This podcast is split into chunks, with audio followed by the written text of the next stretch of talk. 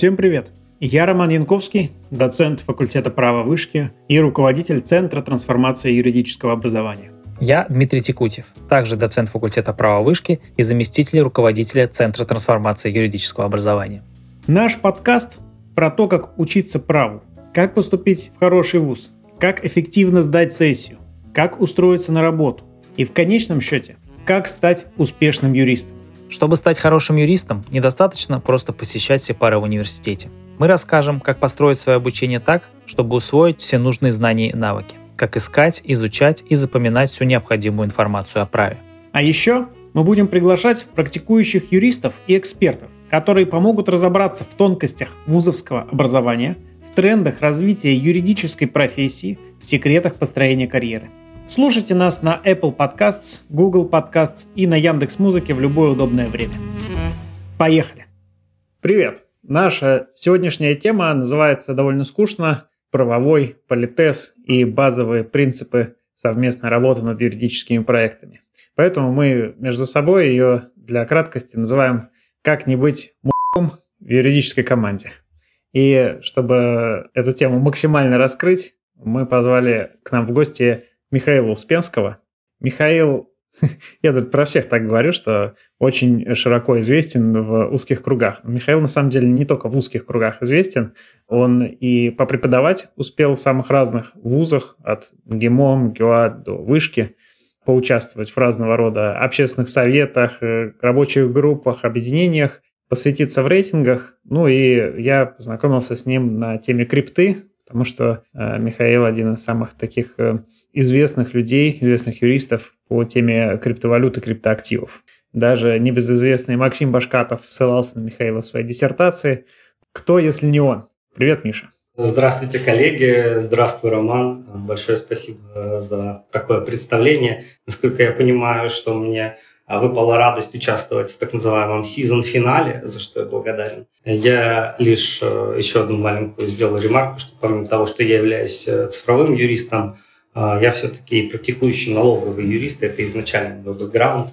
Я зампред палаты налоговых консультантов. Вот, а так, да, действительно подтверждаю, что с Романом мы более плотно стали общаться как раз на тему криптовалют. И не только господин Башкатов, но и, я думаю, мы цитируем друг друга, как и многие другие правоведы. Поэтому большое спасибо за приглашение. И я сегодня на полном серьезе считаю, что вот этот подкаст действительно кому-то поможет в составлении резюме, и когда он будет писать полная адекватность, вектора, какие-то направления э, адекватности, я думаю, что мы сегодня обсудим, и каждый получит какие-то практические рекомендации. Михаил говорил мне, что по своему опыту, в том числе в сфере юридического образования, давно э, хотел презентовать свои пять советов начинающего юриста – которые, так сказать, с неизбежностью приведут к вершине юридического Олимпа, где Михаил сейчас находится. И, мне кажется, это очень здорово сочетается с нашей темой, потому что для того, чтобы быть нормальным профессиональным юристом, нужно в том числе э, уметь общаться с коллегами, строить конструктивные рабочие взаимодействия с начальством, с подчиненными. То есть юридическая работа очень утомительная, очень сама по себе изматывающая, люди не выдерживают. И я, наверное, не погрешу, если скажу, что в каждом коллективе всех посещает такая мысль, что эх, опять, опять в нашей команде вот этот вот человек, опять вот мы не смогли собрать только нормальных людей, вот бы у нас не было вот этих неадекватов или там вот этого неадеквата, вот все пошло бы хорошо. То есть, когда ты работаешь в юриспруденции, тебя постоянно, мне кажется, эти неадекватные люди преследуют. Да, Дим? Как ты считаешь? Да, я знаю, что хотел добавить. Вот в каждом объявлении о вакансии, юридических в том числе, можно встретить такое требование, как общая адекватность. И мне не раз приходилось слышать, что для юриста, что называется, адекватность, common sense, они даже важнее, чем знание права, потому что второе можно потянуть на практике, а вот без первого практически невозможно работать над проектами, работать в коллективе. Но это же очень оценочное понятие, общая адекватность. Мы все разные, и что адекватно для одного человека, может быть неадекватно для другого. Я достаточно плотно увлекаюсь поведенческой экономикой, и в частности темой когнитивных искажений. И есть такое когнитивное искажение, как эффект Даннинга-Крюгера. Вкратце его суть в том, что некомпетентные люди, как правило, не осознают свою некомпетентность, а наоборот считают себя очень даже компетентными, потому что для осознания компетентности нужен высокий уровень познания в какой-то сфере, в которой ты работаешь, способность мыслить критически, способность оценивать себя со стороны, ну и так далее. И то же самое можно сказать об адекватности. То есть чаще всего неадекватные люди, они считают себя вообще эталоном адекватности и считают, что проблема вообще не в них, а в окружающих. И я надеюсь, что сегодня мы попробуем, как исследователи, что ли, препарировать вот это понятие адекватность, дать какие-то его признаки, особенности, характерные черты, чтобы наша аудитория она могла сколь-нибудь объективно оценить свою готовность работать в команде, участвовать в групповых проектах и так далее. Скажем так, оценить свою и нашу адекватность. Миша, а скажи, пожалуйста, как ты находишь людей, с которыми точно будет все хорошо и у которых есть э, правильное такое адекватное отношение к работе? У тебя есть какие-то методики оценки при найме, например, по ценностям или какие-то тестовые форматы, не знаю, чтобы оценить адекватность человека? Ну вот конкретно сейчас э, в отношении тех юристов, с которыми я сотрудничаю, есть несколько принципов, э, по которым нам получается э, привлекать в команду, скажем так, единомышленников. Назовем это так широко. Первое. Ну, к счастью, наверное, за столько лет практики у меня тоже сформировалась определенная репутация и в, там, среди цифровых юристов, и там, тех, кто занимается налогами. Поэтому, как это банально не прозвучит, участие взрослых юристов в студенческих мероприятиях это нужно обеим сторонам. И я не конкретно про дни ярмарок вакансий, я вообще в целом про конкурсы, подкасты, гостевые лекции, кафедры практической юриспруденции. Потому что в такой момент ты начинаешь просто следить за действительно талантливыми людьми и общаться с ними, взаимодействовать. То есть для меня а, способ находить, как ты спрашиваешь, как я нахожу единомышленников, я просто действительно активно вовлечен в, скажем так, процессы в этой сфере, и поэтому меня знают, и я уже начинаю а, знать людей. Второй момент – это то, что все-таки есть какие-то формализованные и ценности в нашей сети, и какие-то постулаты, выжимку из которых я сегодня предоставлю. И мы, конечно же, когда ведем беседу с человеком, уже как бы задаем наводящие вопросы, там, условно говоря. Как вы считаете, там, этично ли есть чужой ланч из холодильника? А можно ли брать скрепки из чужого степлера, пока отвлекаешь человека, что у тебя тонер кончился? Да? Вот как, бы, как вы поступите с таким человеком? Ну, то есть среди каких-то, естественно, набора банальных вопросов на интервью, не банальных, прошу прощения, а стандартных, э, которые требуются по протоколу, давайте так скажу.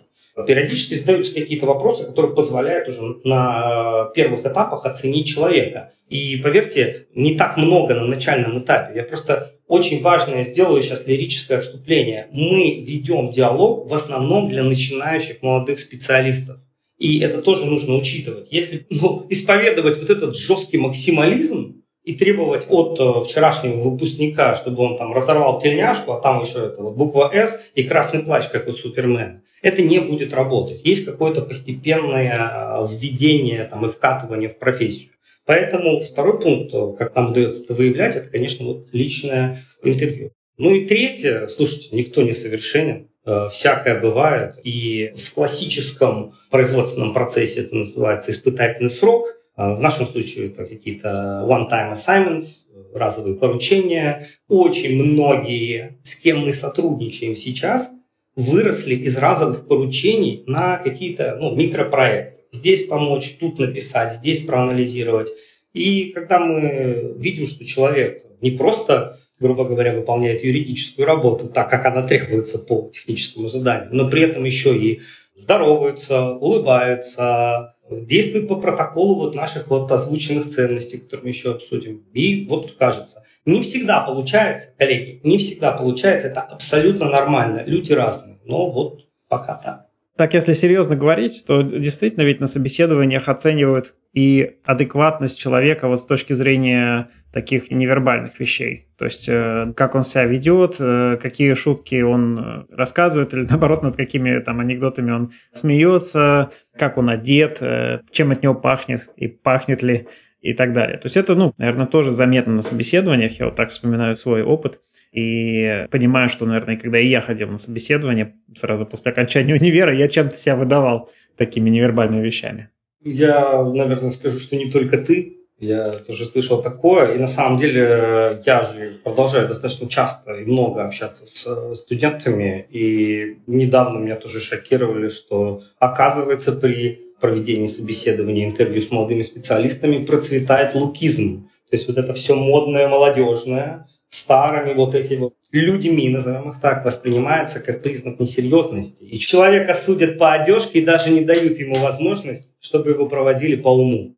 Кстати, я все равно по опыту могу сказать, что это работает. Может быть, это я постфактум вижу какие-то критерии, но у нас, например, в компании был один младший юрист, который бился за право носить кеды с костюмом. Э, то есть даже в дни встреч, когда там у всех был обязательный дресс-код и нужно было надевать костюмы, он приходил в кедах, потому что это не было регламентировано.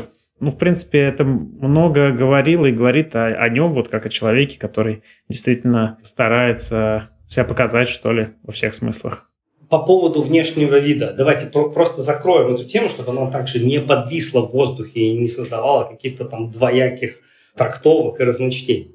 Смотрите, есть конкретные ситуации и конкретный э, внешний вид им подобающий. Я думаю, что все сталкивались с идеей, что вот в этих вот замечательных кедах э, его бы и не пустили в приличный ночной клуб э, по протоколу заведения, условно говоря. И я имею в виду не приличный, а тот, который придерживается своего дресс-кода. Вот что я имею в виду. В спортивном костюме тоже там а, особо на поминках в красном тоже ты будешь выглядеть дико. Поэтому есть какой-то набор правил, и все прекрасно знают, что пристав не пустит тебя в суд в шортах. Это тоже известные факты, все с ним сталкиваются.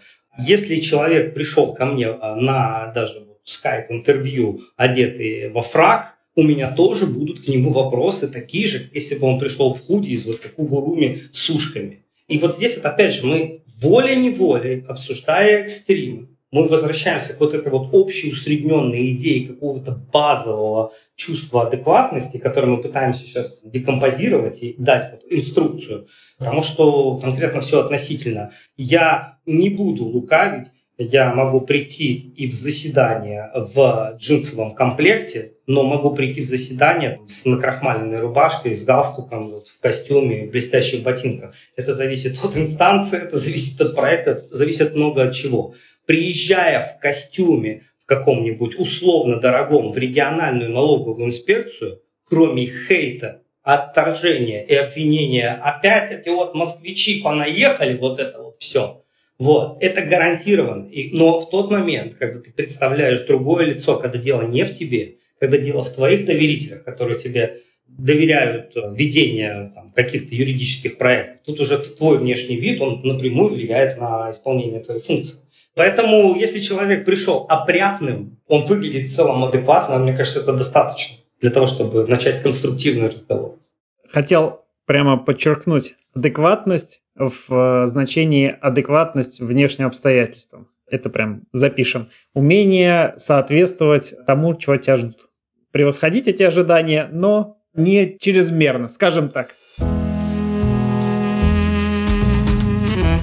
Михаил, я хотел бы еще такую тему затронуть. Сейчас у многих на языке различные термины из психологии, что англичане называют buzzwords. Осознанность, созависимость, абьюз. И в том числе вот таким словом является слово токсичность. Я бы хотел спросить у тебя, что лично ты вкладываешь в это понятие? Для тебя токсичные люди — это кто? И, может быть, если ты на эту тему рефлексировал, какие бы, скажем так, архетипы и типажи токсичности ты бы мог назвать? Хороший вопрос, очень непростой, связан с очень большой субъективной оценкой происходящего вокруг. Я с точки зрения психологии вопрос токсичности не изучал. Я сейчас поделюсь э, сугубо своим личным мнением, как я это чувствую вот в моменте. Но сразу бы хотела говориться, что я бы не стал выделять каких-то архетипов отдельных, потому что очень часто эти архетипы на самом деле являются очень жесткими стереотипами. Я точно не хотел бы их распространять, я бы скорее, наверное, попытался дать некое определение, как я вижу вот токсичность, и скорее бы предложить э, решение, собственно, как этого избежать. Мне кажется, будет более правильный, более конструктивный подход. И для себя я токсичность проассоциировал с тремя эпитетами, с тремя словами, которые, мне кажется, описывают токсичного человека, в частности, в юридическом коллективе, в частности, в консалтинге, в частности, молодого специалиста. Это хамство, понебратство, непоследовательность. Вот три вещи, которые точно мешают быть продуктивным и э, юридическим аналитиком, и точно мешают быть процессуальным юристом, потому что это катастрофа. Когда я говорю хамство, понебратство, я их бы объединил в одну сущность, против которой единственным и очень крутым противоядием является соблюдение принципов деловой этики. Я понимаю, что я пытаюсь э, достаточно субъективное понятие покрыть еще более субъективным понятием деловая этика, но тем не менее токсичные люди, на мой субъективный взгляд, они переходят личные границы. Переход э, на личные границы, он, как правило, мешает дистилляции проблемы и ее эффективному решению, потому что тогда вовлекаются личные чувства, и начинается на самом деле уже ну, какая-то склока, а не полемика. Я понимаю, когда люди дискутируют, я понимаю, когда люди полемизируют, но я не понимаю людей, которые просто переходят на личности в разном формате. Это может быть оскорбление, это может быть унижение, это может быть обесценивание, что очень часто происходит именно в юридических коллективах, особенно против человека, всегда выступал против и считаю, что это ну, очень плохая идея. Это, например, обесценивание роли административного персонала а, в юридической фирме, когда маркетолог в юридической фирме должен гоняться за юристом, чтобы тот сдал статью в свежий глянцевый номер журнала, потому что, видите ли, у юриста кассация, а у маркетолога, понимаете, менее важная работа. Юрист как будто спасает жизнь, а маркетолог, он просто пришел отвлекать его от этого. Поэтому первая прививка от э, понебратства и хамства – это попытаться всегда оставаться в рамках деловой этики без перехода на личность. Выполняя вот это условие, там можно, я думаю, в интернете, и я не удивлюсь, может быть, не только в интернете, а вот в этой вот огромной палитре материалов высшей школы экономики, которые доступны тем более всем обучающимся в этом а, вузе, я думаю, там про деловую этику что-то можно еще найти, но вот я бы начал только с того, чтобы в момент критического перегруза организма, когда хочется как-то поддеть оппонента, будь это оппонент в дискуссии, оппонент в суде, в жизни, это может быть близкий, это может быть даже кот и собака. Не надо переходить на личность. Надо всегда оставаться в рамках вот, собственно, ситуации, без проникновения и без поддевок личных качеств человека. Тем более, тем более, против чего катастрофически уступает, вот как написано, по вопросам национальности, религии, вероисповедания, пола, возраста, вот таких вот вещей. Как только вы осваиваете а, вот это правило игры, вы можете добавлять улучшайзинг других элементов деловой этики, можете добавить туда этикет. Никто не возбраняет вам придержать дверь на входе в арбитражный суд города Москвы. Никто не мешает вам вынуть всю мелочь на входе в арбитражный суд города Москвы, чтобы не ходить туда-сюда, вот через металлодетектор, потому что у лифта еще очередь и ехать далеко. Это все замечательная тема, без переходов на личность. И вторая часть этого компонента – это вопрос последовательности. Вопрос последовательности, он является для меня ключевым. И э, все дальнейшие рекомендации, которые я выдам, они как раз связаны именно с такой штукой, как последовательность. А в юриспруденции даже есть критический случай, когда это так проявляется интересно с процессуальной точки зрения, это слово «эстопель», когда ты ведешь себя определенным образом, том числе ну, по какому-то заранее согласованному протоколу, а потом такой резко «все, я в домике, все, я больше не играю, мяч мой, я пошел домой». Без переходов на личности и будучи последовательным, я думаю, что получить звание «токсик» будет очень-очень сложно. Даже в глазах токсиков.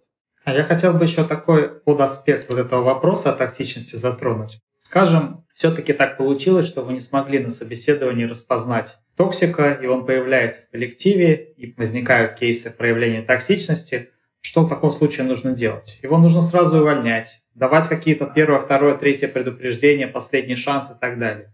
Или, может пытаться как-то исправить проблему, скажем, направить его коучу, психотерапевту за счет работодателя, как-то мониторить его прогресс, ну и так далее. Потому что у меня лично был такой из практики история, когда был токсичный коллега, и очень многие люди даже увольнялись из-за него. И, казалось бы, таким общим коллективным рациональным решением было просто этого человека уволить. Но руководитель, он э, поступил более мудро. Ну, проблема человека была вкратце в том, что он не умел управлять гневом и часто срывался, истерил, неадекватно реагировал на замечания. И руководитель, он отправил этого человека на обучение по управлению гневом, и через какой-то период действительно все почувствовали прогресс. Нужно на следующей итерации вообще эта проблема исчезла. Как э, с твоей точки зрения нужно действовать в этой ситуации? Здесь очень многогранный вопрос. Он э, решается матрично. А здесь нету черного и белого. Это все такой условный эквалайзер, который подкручивается и возрастает с учетом как бы масштаба проблемы. Первое. Очевидно, что ни один заказчик юридического труда, назовем это так, ни один работодатель, ни один там, доверитель не может позволить себе с экономической точки зрения на первый, второй мелкий, простите меня, факап молодого специалиста вызывать бригаду из психиатрии, чтобы они сидели с ним, вот, а, закутались пледиком, какао наварили, маршмеллоу кинули, сериал на другом стриминговом сервисе включили и такие, ну давай разберем, что там, нумерации страниц не было или опять двойных пробелов 60 штук на одну апелляционную жалобу. Что ты думаешь на этот счет? Как ты себя чувствуешь? Поговори с нами. Понимаете, просто ну, так не устроен мир. В примере Дмитрия я считаю, что руководитель действительно поступил очень профессионально. Это очень крутой ход отправить человека проработать вопрос, который мешает команде быть эффективным. Это не проблема человека. Если бы он там дома орал на кошку, это можно делать сколько угодно. И где-то посередине есть специфика конкретной ситуации. Если я, честное слово, абсолютно искренне считаю, что в определенных случаях подарочной карты на психологический сервис от руководства, а тем более сопровожденный беседой HR-специалиста, который объясняет суть этого подарка. Тем более, если, например, руководитель находит время тоже подключиться и объяснить, чтобы не показать человеку своего места и сказать, слушай, у тебя там эта фляга свистит, вот тебе, пожалуйста, купончик, давай только это, проходи, а потом мне дневничок на проверку скинешь. Нет, не в таком формате, типа, как бы, чел, ну смотри, мы все посовещались. Есть предложение, take it or leave it. Все очень просто. Я считаю, что в таком контексте даже такие, на мой взгляд, переходящие немножко личные границы, про которые я только что выступал, сейчас буду говорить, что они допустимы при согласии самого объекта фиксации проблемы, назовем это вот так. Это называется интервенция. Знаешь, когда а, ты да. преодолеваешь границы, чтобы человеку помочь. Я же говорю, у нас очень гибко. Мы даже есть чуть-чуть вот как бы оп-оп, радиолокационно, все, и обратненько. То есть вот все очень должно быть деликатно и по обоюдному согласию. Как правило, у молодых специалистов э, проблемы тоже достаточно типовые. Если ты видишь, что набирается какая-то критическая масса этих проблем э, в окружении, ты просто делаешь общий тренинг то есть ты не отправляешь частное лицо и говоришь, там, чел, тебе ну, срочно нужен коуч по этикету. Он выехал, будем учить реверансы и книксоны. Нет, ты говоришь, ребят, смотрите, у нас тут выявлена проблема с соблюдением дедлайнов на проекте. Эта проблема связана с тайм-менеджментом. Сейчас вот приедет человек, и мы гарантируем, что вот такой подход, он вам поможет и в работе, и в жизни. И, как правило, мой опыт показывает, что люди еще и с радостью идут на такие семинары, не считают их обязаловкой, и много из себя выносят для себя лично. Это очень здорово, что люди это позитивно воспринимают, потому что опасаешься, конечно, что это будет воспринято как в армии, знаете, когда один накосячил, а всех из-за этого отправляют там, на какую-то тупую бессмысленную деятельность. И вот э, типа так, Петров, мы же знаем, что это ты дезиком не пользуешься. Почему нас всех отправили на семинар по этикету и дресс-коду? Давайте устроим ему темную. Главное, чтобы так это не воспринималось. Смех смехом, но это реальная история. И вот вопросы по поводу того, что кто-то из молодых специалистов не пользуется дезодорантом, вот, и это мешает коллегам сосредоточиться, а все же юристы, они же решают глобальные клиентские задачи, и нужен там четкий фокус. И я неоднократно был в такой ситуации, и я считаю, что вот в этом определенная тоже задача более старшего специалиста на проекте формировать культуру открытости и честности, как в отношении правовых рисков, так и в отношении процесса происходящего.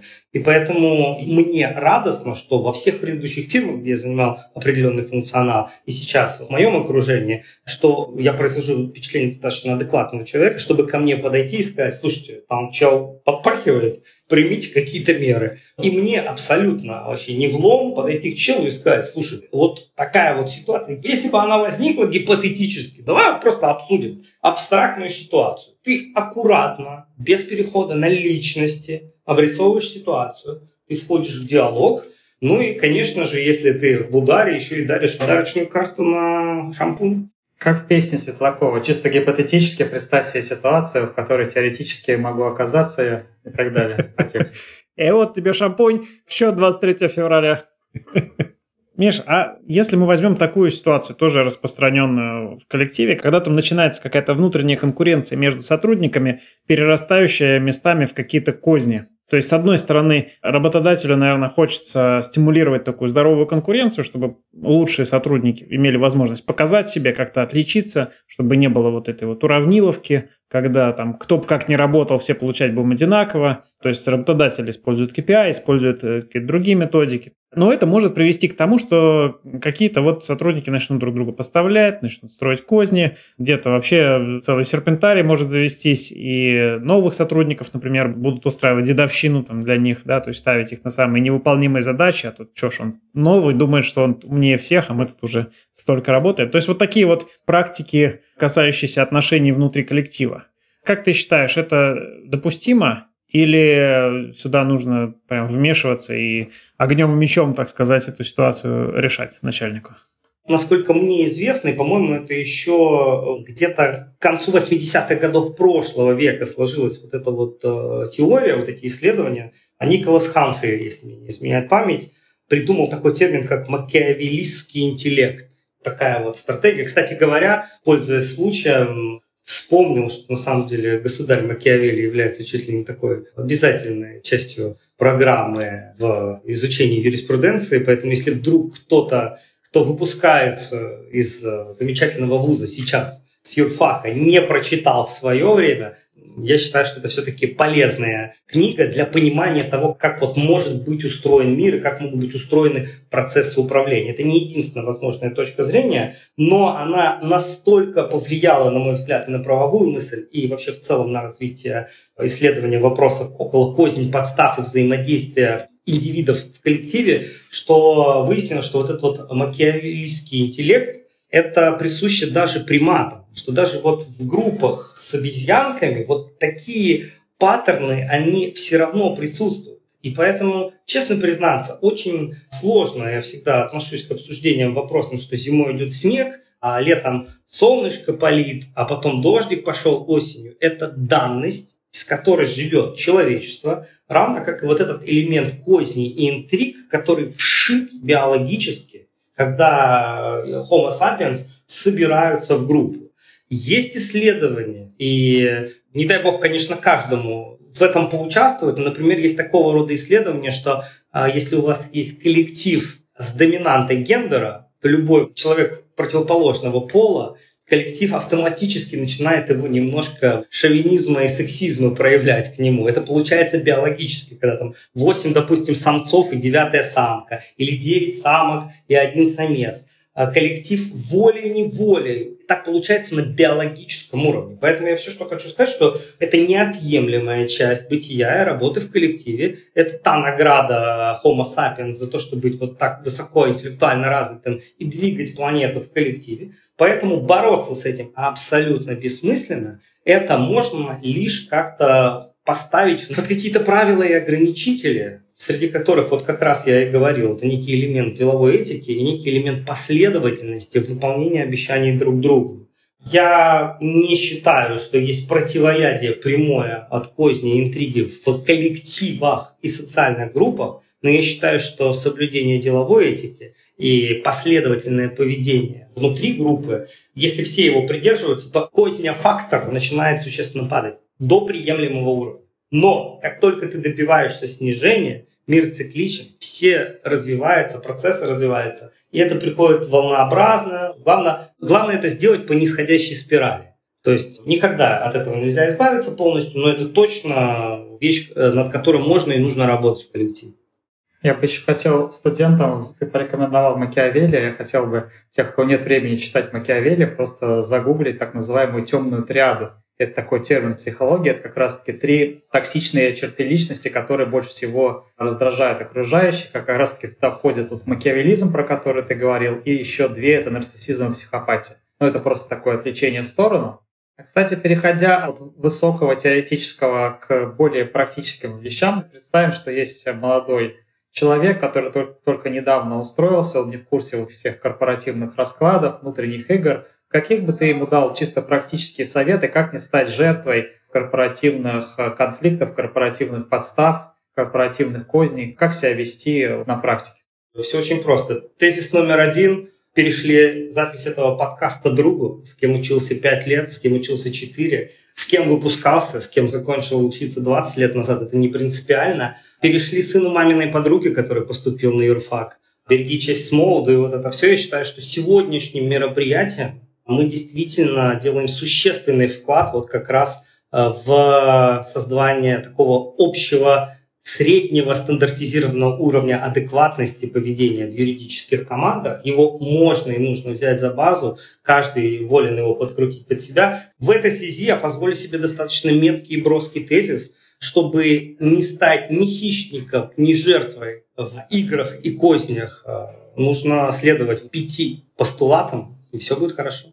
Миш, а что за пять тезисов? Можешь их прямо озвучить, можно в формате блица, чтобы еще раз слушатели составили для себя такой чек-лист? Да, спасибо большое. Я считаю, что мы подошли к кульминации нашего эфира. Это действительно те пять тезисов, которые я считаю приоритетными, они не избыточными. Это точно начало. Каждый может вырастить из этих пяти тезисов и 10, и 25. Это всего лишь ориентир, но я считаю, что он конструктивный. Мне удалось э, в него э, дистиллировать результаты моего трехлетнего курса по управлению проектами для МГИМО, мои семинары, которые мы продюсировали для различных сотрудников в различных юридических фирмах. Итак, тезис номер один – это не произносить э, выражений из перечня запрещенных выражений. Если вы зайдете в интернет, есть такой мем, называется «Перечень запрещенных выражений в воинской части». Перечень запрещенных выражений – ВЧ. Это не идеальный перечень, это ориентир, его можно и нужно улучшать. На протяжении последних 15 лет я считаю, что это скрижаль российского управления проектами. Это то, что люди в моем окружении не имеют права произносить при выполнении юридических и иного рода задач. Овладевание и понимание вот этого подхода из этого перечня, на мой взгляд, это вот базовый краеугольный шаг, Тейк номер один – это не произносить выражений из перечня запрещенных выражений. Я помню этот мем, я сейчас его быстренько прогуглил. Капитан первого ранга В. Федоров является его оригинальным автором, и в него входит выражение вроде «звонил, не дозвонился», «а я думал», «а так это еще до меня было», «почему я», «хотел как лучше, но не получилось». «Искал, но не нашел» и прочее, прочее, прочее. И все эти выражения в том или ином виде применимы к юридической практике. Да, то есть нежелание брать на себя ответственность. Вот в целом это о таком. Нежелание решать проблему, а желание на кого-то переложить и снять с себя вот этот груз. Так, а второй тезис? Второй тезис я бы назвал его правильная постановка вопросов. Будем откровенны, что от молодых специалистов, ну при всем моем уважении, более опытные коллеги ну, не ждут э, Нобелевского уровня результатов. Как правило, молодые коллеги выполняют запланированные для них задачи. И если молодому специалисту нужна помощь более старшего коллеги, как правило, вот поверьте мне на слово, как правило, все более возрастные коллеги с радостью откликнутся при одном условии что им будет легко и удобно помочь вам. И поэтому есть тоже несколько рекомендаций в этой связи, что когда вы задаете в письменном виде вопрос вашему старшему коллеге, пожалуйста, пишите контекст. Контекст как по примерам лида в газете «Коммерсант», который там, или «Ведомости», любой другой федеральной прессе. Буквально вводный абзац, чтобы погрузить вашего коллегу в контекст.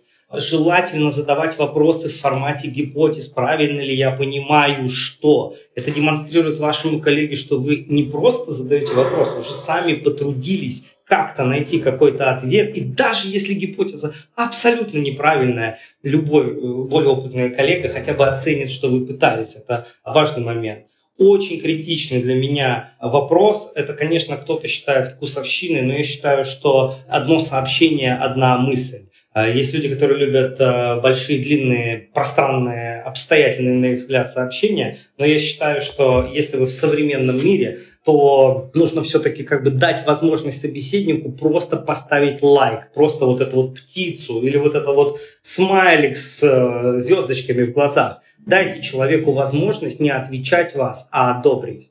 Ну и, наверное, последний тезис в этом разделе – это, наверное, проявите чуть больше эмпатии по отношению к человеку. Если вы говорите, слушайте, там дождь идет, э, ну, допишите, что ну, у меня есть зонтик. Или искал зонтик, а искал не нашел, нельзя говорить. Видите, эта фраза из перечня запрещенных выражений. У меня есть зонтик, но если у нас в фирме не оказалось зонтика, я знаю, как попросить у соседей или быстро заказать на маркетплейсе. И тогда человек, который получает от вас входящую коммуникацию, ему будет просто помочь вам. Я культивирую и всегда пропагандировал вот этот тезис о том, что любой молодой специалист имеет полное право задать уточняющий вопрос, если он задан по формату и в рамках деловой этики. Поэтому это был бы второй тезис. Правильно задавайте вопросы, и вам всегда ответят. Да, вы всегда имеете право уточнить, э, но вам всегда имеют право не ответить. И в этом плане только вы можете повлиять на этот риск, показав, что вы действительно искали и э, действительно пытались как бы решить этот вопрос и максимально постарались упростить ситуацию для того, кто будет на него отвечать. Это, кстати, сейчас становится еще более актуально с появлением э, чат GPT, Потому что если раньше можно было сказать, там, а я не знаю, по каким ключевым словам гуглить, там, или еще что-то в таком духе, сейчас можно искусственному интеллекту максимально коряво объяснить проблему, и он тебя выведет на нужные слова и так далее. Это, конечно, не 100%, но 95% вопросов можно ответить. Тезис номер три. Я долго думал, э, что поставить на него, и по всем канонам и теориям менеджмента, конечно же, здесь должна идти теория SMART. Теория постановки задач по смарту. От английского слова, не поверите, smart, specific, measurable, achievable, relevant and time-bound. Многие знают об этой системе, многие слышали, но мало кто пользуется из ее какой-то громоздкости и малой практической применимости. И в этой связи я бы, наверное, третьим тезисом заявил такую идею, как Smart Light, легкий смарт, который звучал бы из двух подтезисов следующим образом, что Самое главное перед началом задачи – это понять ее конечный результат, что от вас ожидают. Если вы не понимаете конечный результат, вам очень сложно до него дойти. Если вы не понимаете конечный результат, смотрите предыдущий пункт, по формату задайте вопрос, в том числе спросите, а не делал ли кто-либо в вашей юридической фирме или департаменте или вашей налоговой инспекции аналогичный проект ранее. Не нужно изобретать велосипед. Поэтому видение конечного результата, получение этого шаблона конечного результата драматически упрощает работу на юридических проектах, тем более для молодых специалистов. И второй вопрос. Как бы вот он не набил оскомину, каким бы он ни казался сейчас банальным, но второй аспект – это действительно соблюдение сроков это то, что отличает не просто юриспруденцию, это еще более критично и ярко, прямо вот как вспышка проявляется в процессуальной юриспруденции, а, когда ты живешь не своими сроками, ты живешь сроками своих судебных процессов. И самое важное, что пропуск такого срока, он влияет не на тебя, он влияет на судьбы тех, кто дал тебе доверенность. Вот осознание того, что ты управляешь не своим временем и повышенное чувство ответственности, и то, что твой микро, назовем это так, детский косяк, условно, может привести к многомиллиардным, я не шучу, к многомиллиардным потерям, это реальность, в которой мы существуем. Именно поэтому сроки важны. И здесь у меня только один рецепт. Мы, ну, помимо таких очевидных, что, типа, ребята, все процессуальные сроки – это минус два рабочих дня, ну, как вот некое установочное, но мы приходим вот к таким кратким выводам, опять же, их много, но вот буквально кратко. Первое, а, для незнакомых задач закладывайте треть больше и на экваторе своей задачи уведомите постановщика задачи о том, что у вас все идет хорошо. Как минимум два вот этих вот момента помогают молодому специалисту взять сроки под контроль. Как говорится, easy smart такой, smart light, который бы поставил на третье место. Ну и, наверное, от каких-то вот супер векторальных рекомендаций, наверное, стоит перейти к каким-то практическим. Ну и здесь, наверное, тоже три таких тейка. Это, вы не поверите, это карточки, календарь, декомпозиция. Карточки я имею в виду, это вот система канбан досок, э, как бы банально это ни прозвучало, все, кто так или иначе сталкивается с IT-сектором, прекрасно знают, что это один из самых распространенных способов ведения IT-проектов. При грамотной организации колонок э, это вполне себе применимо и в юридическом бизнесе.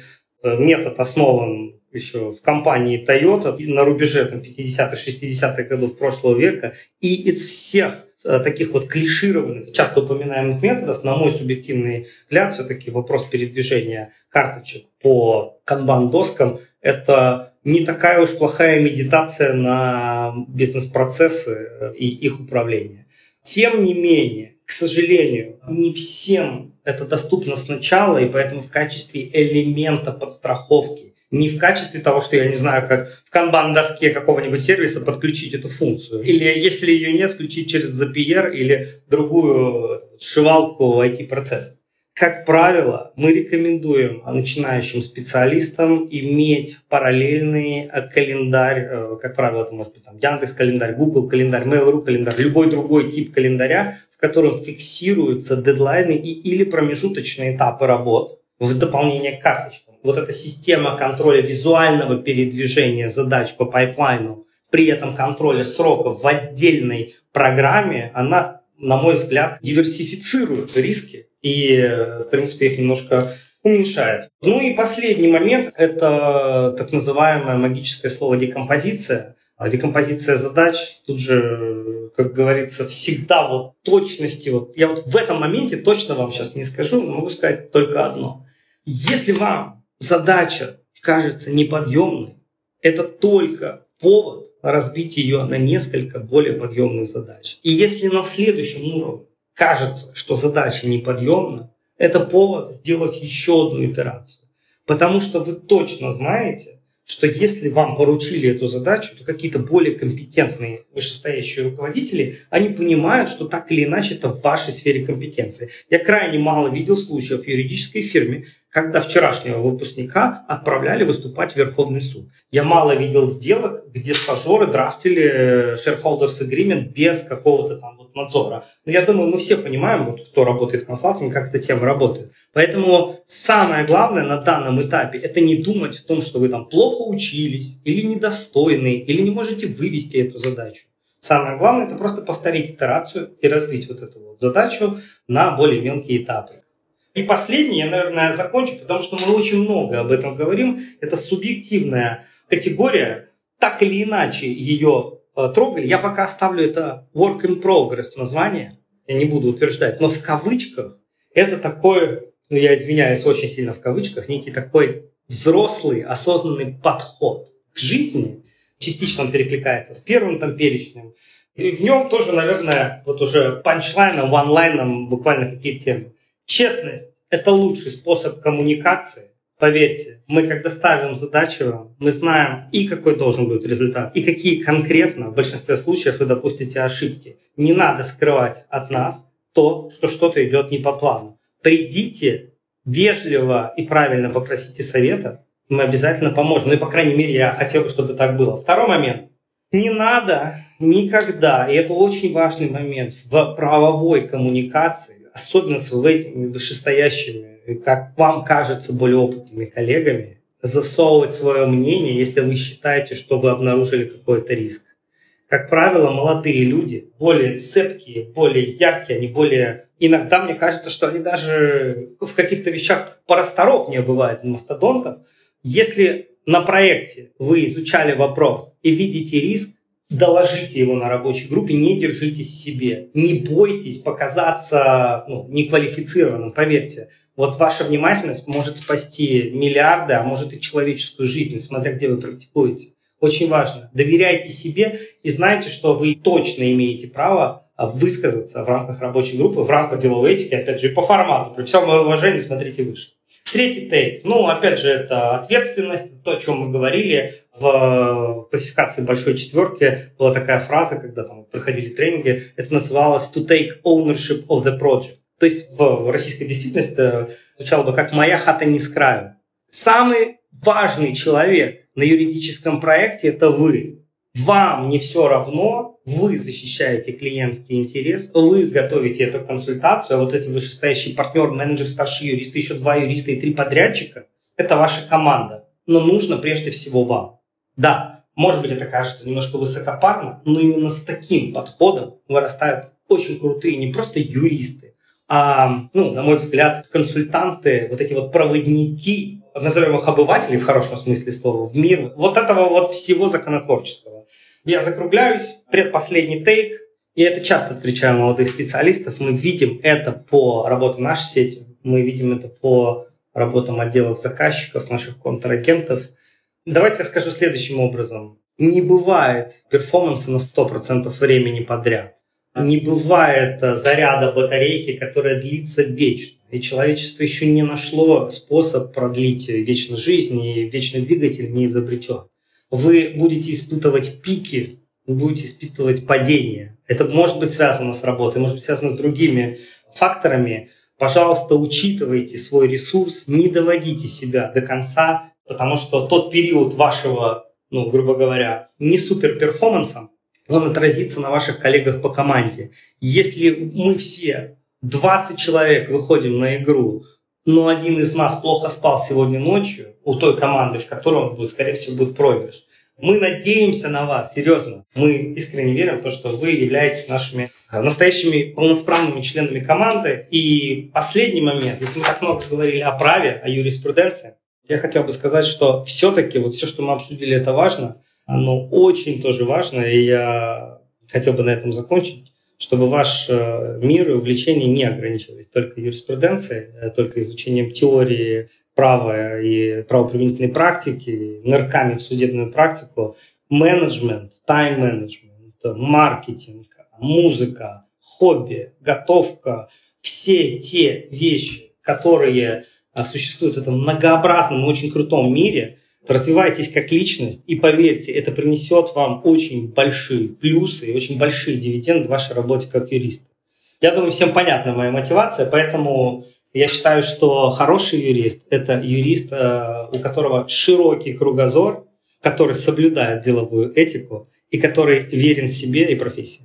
Миша, я так немножко обобщу, не знаю, насколько пригодится, но ты кивай в ответ. Первое – это доска нашего уважаемого капитана первого ранга об избегании ответственности. То есть, если вы действительно хотите решить задачу, а не переложить ответственность на кого-то, то вначале попробуйте ее решить. Варианты типа «я пытался, но не получилось» — это не то, что от вас хотят. Если у вас не получилось с первого раза, вы можете задать вопрос, но сделайте это так, чтобы человеку не пришлось тратить э, слишком много своего времени, своих ресурсов, которые ему нужны для его собственных задач, на то, чтобы ваши задачи за вас выполнить. Третье – SMART. Да, устанавливайте себе цели по методике SMART, то есть э, достижимые, измеримые, реалистичные, ограниченные во времени и так далее. Это касается в том числе того, как вы планируете. Используйте канбан, используйте календарь, отслеживайте все дедлайны. Очень хороший совет э, ставить напоминалку в середине срока и отчитываться, что вот я сделал половину работы. Честность, доверяйте себе и будьте честными так, чтобы люди доверяли вам. Не бойтесь высказывать свое мнение, но э, не скрывайте своих факапов. Э, моя хата не с мне очень понравилось. И последнее, мне кажется, очень ценный совет, как не стать душным, токсичным юристом, это развиваться и в других направлениях, чтобы сопоставлять свою жизнь, свою реальность с другими сферами, и чтобы вы оставались интересным человеком, с которым приятно э, общаться и работать. Да, абсолютно верно. Отлично. Я надеюсь, что наши слушатели уже собрали у себя 5 звездочек. А если не собрали, то знают, в каком направлении двигаться. Спасибо, Миш, что подключился сегодня к нам. И спасибо за этот замечательный разговор. На этом мы заканчиваем первый, ну, надеюсь, не последний сезон нашего подкаста про то, как учиться на юриста. С вами были Роман Янковский, Дмитрий Текутев и Михаил Успенский. Спасибо. Спасибо. Спасибо, коллеги. Всего хорошего.